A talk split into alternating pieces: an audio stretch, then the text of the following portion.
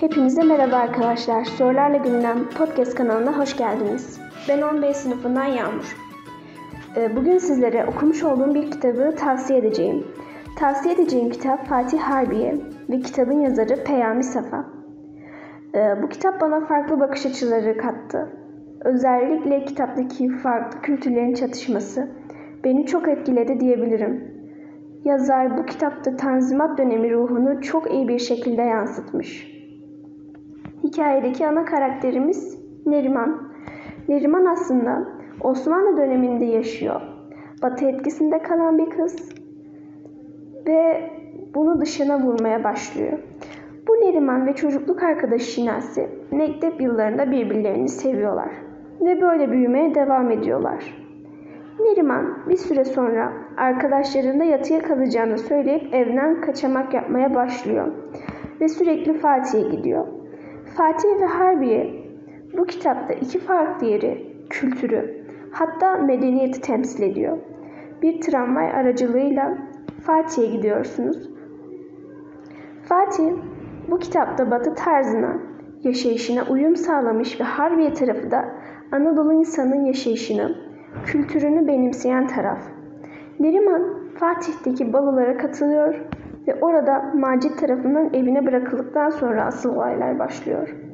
Macit, Neriman'ın balolarda tanıştığı biri. Hatta kitabın ilerleyen kısmında Neriman Macit'i Şinasi'ye tercih etmeyi bile düşünüyor. Neriman sürekli batı tarzına özeniyor. Hayat tarzından şikayetçi olmaya başlıyor ve bunu sürekli dışına vuruyor. Ve aslında bu Şinasi'nin gittikçe içten içe sinirlenmesine sebep oluyor. Fakat ilk başlarda dışına belli etmiyor. En sonunda Neriman bu durumu babasına söylüyor ve babası onu anlayışla karşılıyor. Aslında bu duruma karşı olmasına rağmen kızını anlayışla karşılıyor. Babası ona sonraki balo için elbise parası verebileceğini söylüyor.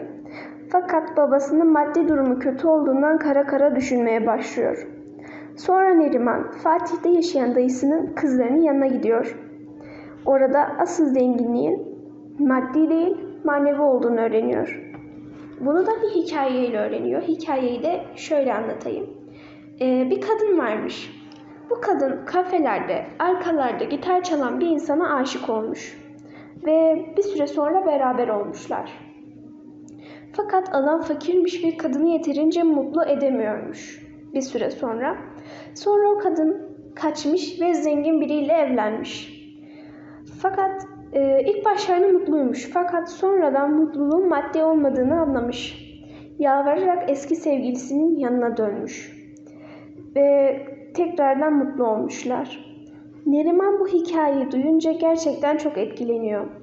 O sıralarda Faiz Bey ve Şinasi bu sorunu çözmek için komşularıyla beraber bir şark gecesi düzenliyorlar.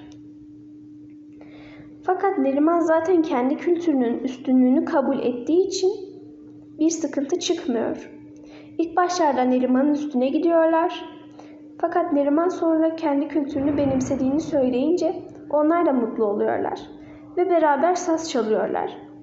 En sonunda Neriman ve Şinasi nikahlanıyor ve kitap gerçekten çok güzel bir mutlu son ile bitiyor. E, kitapla ilgili şunu söyleyebilirim. Kitaptaki kültürel çatışma beni gerçekten çok etkiledi.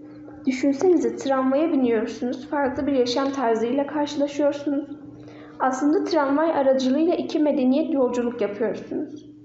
E, kitabın sonunda Neriman'ın kendi benliğini benimsemesi benim için gerçekten çok mutlu bir son oldu. Çünkü bunu düşünmemiştim. E, daha çok oraların da batıya doğru kayacağını düşünmüştüm. Yaşadığı yerlerin.